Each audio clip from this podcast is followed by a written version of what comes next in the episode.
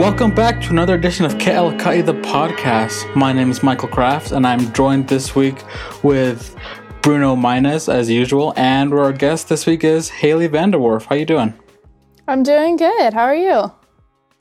Fantastic, fantastic. Yeah, it's really nice to see Haley on our podcast finally. Just Yeah, had to be editor in chief for eight months, huh? I know we've been like we've been in hiding for sure for the past few months, but we're trying to bring this back. Yeah, honestly, I mean it's it's uh, it is very nice to be back and have you know actual guests again. I think we had Will as our first guest, but it's good to be getting people back in the studio. Yeah, yeah. Will was our first guest. So Haley, what's it like to be the chief, the real chief? Um, it's kind of stressful, not gonna lie. I still am not completely convinced that I know what I'm doing. but I'm just faking it till I make it because I came in, had like two days notice that I was getting this job. And then I just kind of jumped into it and eight months later it seems to be going pretty well. Hey, there you go. Yeah. Shoot. Yeah, I mean, for those listeners who don't know yet, Haley is the editor in chief at Kealakai, and she is she's been doing a bang up job. I mean, she's fantastic. Magazine has not looked better.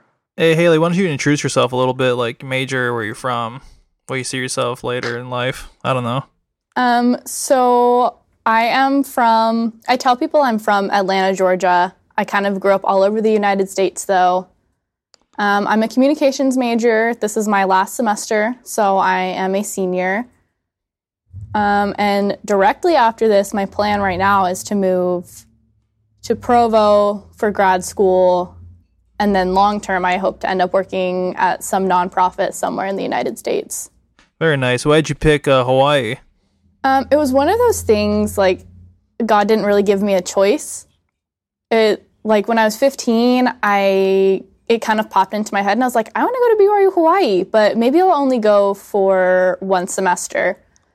And then as I just kept thinking about it and as I kept researching the school, everything just fit and I would tell people like, yeah, I'm going to go to BYU Hawaii and they'd be like, no, you're not. What are you talking about? And so I think a little bit of it was spite but most of it was it just felt like a good fit for me because it's a small school and I've always wanted to work with people from other cultures and so this was kind of the perfect place to do that. Hey, sweet. No, that's that's awesome. Um, what I hate to ask, like, what's been your favorite part? But I mean, what what's been some of the highlights that you've had since you've been, you know, in your time here? Um, I think just some something that's really interesting about this school is that my college experience is completely unique from anybody else that I know. Um, I spent the summer living in Provo, and it's just like regular out there. But then when I came out here, it was like my first week. I ended up, I got this job, and then I ended up filming someone fire knife dancing on the beach at sunset. And so that was just like completely insane to me. And it's just such a good lifestyle where everyone is just friends with each other. And everyone, like, you say hi to people that you don't even know, and you walk up to random people, and then you can make friends. Like, I've made friends with people from countries I've never even heard of before. And so that's Mhm. definitely one of my favorite parts about this place. What made you want to choose this job? Um, Instagram. I saw, like, I followed Kealakai on Instagram, and then I saw the little, like, we're hiring thing in their stories, and I was like, oh, that sounds kind of fun. And I kind of knew someone who used to work here, and I was like, well, that's super cool that a student gets to write, and like, I love writing, so I may as well just apply. And so I just kind of applied on a whim, and I was waiting to hear back from a bunch of other jobs, and I was hired, gone through all my clearance before I even heard back from any of those other jobs. And so I was like, well, So this is your first. Sorry, this I was gonna say ahead. like it's a sign that is meant to be. so this is your first and only job yeah, here. got it my first week at BYU Hawaii, and I've had it ever since. Nice. That's me too. That's my first and only job. Has been a uh, Kealakai. Well, this is my second job. I was kind of like same thing as Haley that I, I, I was applying to a few different places, but then I heard back from like a job in, in the records department before you know Kealakai, and so I was like, well, I guess I'll work there. I hadn't even written you know the the art this uh submission story yet, the application story. So I said, man, I can start working on Monday, or I can write like an extra 500 word story, and maybe I'll get a job. So I didn't I didn't do it my first semester, but then you know took some time, and here we all are, one big happy family. Oh yeah. So Haley, what can you uh, what can what, what can the readership expect from this new issue that's coming out? Um, so this new issue, we're focusing all on what's been termed the new normal. Um, we, as we have watched our writers progress throughout the last year or so, what me and my copy editor team has noticed is that a lot of our writers want to write stuff that matters, like stuff that goes beyond just the surface. And so you can expect a lot of stories that mean stuff to people. They go beyond, you know, like what's your 10 favorite places on Oahu? And it goes into people who are making a difference in our community and how to get through the really hard times. And so that's something that we've really tried to focus on for this issue is adjusting to normal when normal doesn't even seem like it's a real word anymore. Yeah. Um, yeah, this, this next issue should give more insight what others are going through as well because I feel like a lot of students might be feeling kind of alone, like, oh, I'm the only one that went home, and this this next issue should be, should be pretty should be you know pretty informative for people who are feeling that like that. Yeah, you're definitely Yeah. not the only one who went home because I'm on campus right now and it is completely empty. They have like uh, rooms open on campus. I thought I thought they closed it. Um, well, I'm living off people. campus right now. I just Oh, am but- on okay. campus every so often for work. But yeah, the only kids who are allowed on campus right now are the ones who can't go home because their borders are closed. And I think Sister L always says between TVA and the Hollies, there's only 700 people. Oh, bet that's there's no one. Oh wow, seven hundred people. That's crazy. Shoot. Um. Well, so this next issue or September issue, it's printed. It's online now for everyone to get. And when can people start picking it up, like a hard copy, a printed copy of it? Um, we ordered the printed copies last night, so they should either come today or Monday. And as soon as they come in, we'll be distributing them around campus. Hey, there you go. And they can just find it in the normal places as they've been before. Yeah, if you want to know where you can find the Kealakai, in our new student issue, we have a map that shows you every newsstand on campus. Oh, bet. That's very nice. I I did not know that, you know, when I was a new student trying to find Kealakai magazines. As uh as chief, what are some of the things you've learned? It could be like things you learned about the school, about yourself. What are, what are some things you've taken away so far as chief? Um, so something I've kind of been learning throughout the last two years, but especially since I've become chief, is that it's all about the people. Like if your people are not doing well, then nothing else is going to go right. Um, I don't know. It's kind of hard to explain, but I can kind of feel, especially now that we're all online, I can feel it in the writer's writing when they're struggling and when they are like just having a hard time. And so that's when I kind of meet up with them. I had meetings with all of my writers a few months ago during spring semester, and I just talked to some of them and I was like, hey, I can kind of tell like this is not going well for you. Like, what's up? What's going on? And they, you know, they kind of like unloaded, opened up, and I was like, I mean, that really sucks. I'm so sorry. I don't know how to help you, but just know that if we were in person, I would give you a big hug right now. And it's just little things like that can make such a huge difference in people's lives. Like, you don't need to do some earth shattering thing to be a good leader. You just have to care about the individuals on your staff. And when you do that, like I've noticed a huge jump in productivity and in production and in not only the number of stories that we get, but the quality of the stories. It just shoots up when the people that you work with can feel that you genuinely care about them as people and not just as employees. Yeah, those are some pretty cool qualities that you've learned. Um, I've definitely seen that type of uh, productivity when I was a copy editor, um, leading a team of people. Um, like I agree with you. Like it, it totally makes a big difference if if they know that you, you care for them and stuff, and we're all on the same team and working towards the same goal. Yeah, because we've Yeah, definitely nah. had experiences on this staff where you can kind of feel it when the person that's above you doesn't really about doesn't really care about you. They just care about your work and the fact that you get to like they get to say that they've done this thing. Like you can feel it and even if you don't really notice it as a writer, your productivity is going down and you just get a lot less motivated to try your hardest. I remember. I mean, for I guess anyone who doesn't know, which is I guess everybody. Uh, when I was a writer, Bruno was my first copy editor, and then my next one was Haley. And I remember, like with, with both of them, it was it was you know super different styles of you know I guess managing me. But the thing that that was kind of unique with both of them is that I could tell both of these people want me to like grow as a writer and just like keep progressing, and they care about me. And I'm not just like a cog in the machine. I'm just I'm like, hey, we care about you, so please do good stuff. I think that's kind of been the hardest part um, now managing a team of, of writers and, and everything that since everything is so spread out, you know, everyone is in different places, it's so hard to meet with people consistently and to like be like, hey, look, I, I care about you. Because it's, you know, everything's over text or over like a Facebook call or a Zoom call, and it just feels, after a while, you get a little bit, I don't know, fatigued with, with, with, with all that screen communication. Yeah, I that's one of the biggest things that I miss.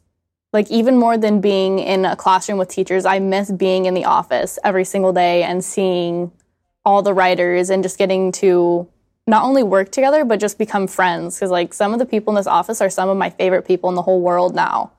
And I just mm-hmm. miss being able to just see them every single day. I think it's kind of funny because like when people see like online jobs say, oh, we treat people like family, it's kind of like a red flag. But for us, I, I don't think of it that way. Like we really do try to keep try to treat each other like family, a little bit more closer and stuff. Um, that's just my observation. I thought it was just kind of funny. Yeah, no, I mean, just looking, you know, at, at Haley's screen, like the office behind her, it's it makes me miss that place so much. I mean, I, when everything was, you know, normal in person, I was always in the office. I was working there, just like eating lunch there in between classes, always there, and just people that you work. I don't know. It's, it's a great environment at the Kealakai. It's just that everyone there is friends. You know, we all work together, but also like, you know, we're all friends with each other as well. It's it's it's it's a real nice place to be. Yeah, I feel like it's just a reflection of BYU Hawaii. Like it is one big ohana. Like now, I say aloha to people, and they kind of like like you know, kind of flinch. Like, why would you say that? Like, why would you say aloha? I'm like, cause it's it's nice. okay, you don't get aloha. Yeah, it's a special place for sure.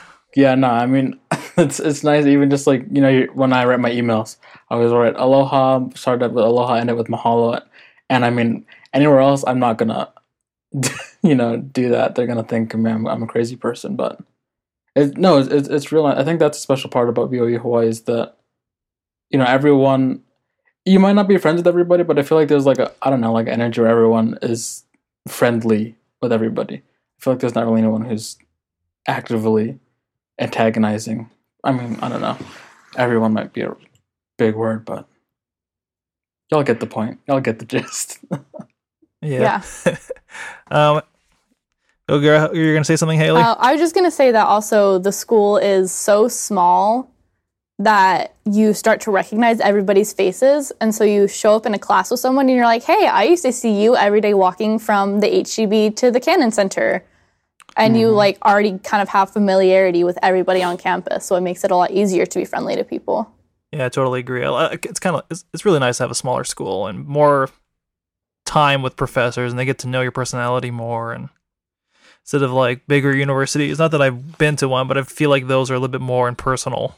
Yeah no that is one of the things that i love the most is that i feel like every professor that i've had i know them on a personal level or at least i can if i want to it's not it never feels like ooh there's this scary professor who i'm never going to get to know. And they're not going to understand me. It's, it's like oh yeah i can if i want a relationship with you we can make this happen which is super valuable i think. Yeah especially in communications because i think all three of us are communications majors. Yep, yes. But like communications it's so important to know your professors because all of the professors in the department are really smart first of all and mm-hmm. second of all, pretty much all we do is write and research, and it's really hard to learn how to do that on your own, especially right now when you're not like meeting every day. And so having that personal relationship with the professors really, really helps you become a better student and a better scholar. Yeah, I totally agree. And they're all nice people too. I'm pretty close with uh, Professors Jorgensen and Mason Allred. They're pretty good guys. Um, Sister Chen, yeah, I say hi to her all the time. I'm doing my senior paper with Yeah, her yeah. right now. I'm not- I'm not- yeah. oh, really? Um, yeah, I'm not as close with her as I am with the other two, but you know, I still say hi and stuff. Yeah, I remember Yeah. I took Sister Chen's. Um, I think it was her one ten class. Um, and at the beginning of the semester, I was I was super like nervous around her because she's she's very kind of like um, she's like super straight, not like I don't know. She's she's I don't know what the what what the word is, but like yeah, she's super direct. She's super like you know I don't laugh that much. I'm very I'm very serious, and I was super kind of like taken aback by because I feel like every other professor that I've had, they've at least been like a little bit goofier or something. Um, if you get them in the right situation, but but with her it, it was tough. But I yeah I think even even with her like as the semester went on, like you kind of like learn about your professor, and you're like oh no she's actually pretty cool. And I did a couple of interviews with her and and at the end of the semester I was like man Sister Chen she's all right she's she's good so. Uh, I am super grateful about having some awesome professors in the communication department. It's it's it's really really nice. So Haley, what can you what, what can we expect from the next issue? Not September, but October. So our October issue is going to be focusing on Heavenly Father and how you can serve Him, but also how you can serve your country as well, because it is an election year, and we want to make sure that everyone knows not only how to vote, but why you should vote, and give them a little bit of information on some of the major candidates that we have running in our elections. Um, but mostly, we just want people to realize that despite politics, like we're all, we really are just one big happy Ohana, even though we might not agree all the time. Our duty to our Heavenly Father and our love for Him should overpower all of that, and it should help keep us, I don't know, like together, because not only do we have our love for our Heavenly Father in common, we have our love for our country in common, even though we express it in different ways. I know that that's awesome. Are there any stories in there that you think the reader should you know keep a particular eye like a lookout for? Um, so we're not completely done finalizing our layout guide yet, but there's a couple about service, and we have um, a really simple story just teaching you how to vote, especially absentee. So if voting is something that you're interested in doing, then you definitely should look out for that one. And we're also providing you with information on the major candidates in the Democratic and the Republican parties if you want to educate yourself, but you don't want to dive into the political side of the internet because I know it can be kind of scary. What what are your minors, Haley? Uh, professional writing and political science. okay, I figured you're a political science minor because I am too. Um, not not to sway our readership or our listeners in any way, but I feel like every election they say, "Oh, this is this is gonna be a big election," but I really feel like this one is a pretty big election. Either side you vote, like you know, I'm not no judgment here. Just saying, like either way, like it's a pretty big election. Yeah. So this is actually the first election that I'm old enough to vote in. So this will be my first time voting. Oh, really? Um, so yeah, so maybe that might have something to do with it, but I've been paying way closer attention this year. And so I definitely feel like it's huge, just what I've seen on social media and just all over the place. It's insane. Yeah, especially since the last six months, especially with the pandemic and BLM coming back, and it it definitely is a bigger election. There's more things people are paying attention to. Yeah, no, most definitely. It's it's it's a lot of issues that I feel like are kind of coming to a head right now. It's kind of like a perfect storm or something, I guess. Um, but yeah, this will be my first election that I'll be able to vote in. I was old enough last time, but I was on my mission, and so I didn't get a chance to vote out there. So I'm looking forward to it. Take part in the, I don't know, democratic process. Yeah, for sure. Um, yeah, elections are pretty important, but something I've learned from political science, and it could be just my own observation, but I feel like the local elections are the more important ones. Those are the ones that affect you the fastest, I would Mhm. think.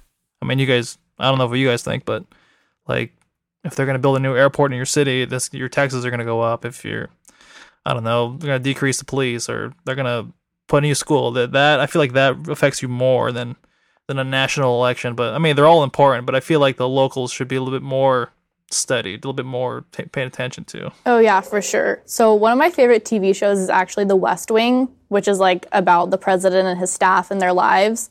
And so I have a weird amount of knowledge about like the executive and legislative processes. And it takes so long to get stuff done on a national level. And it's so much easier to mm-hmm. do it on a local level. And so those local elections and those local candidates are the people who are going to have the most direct effect in your life. Yeah.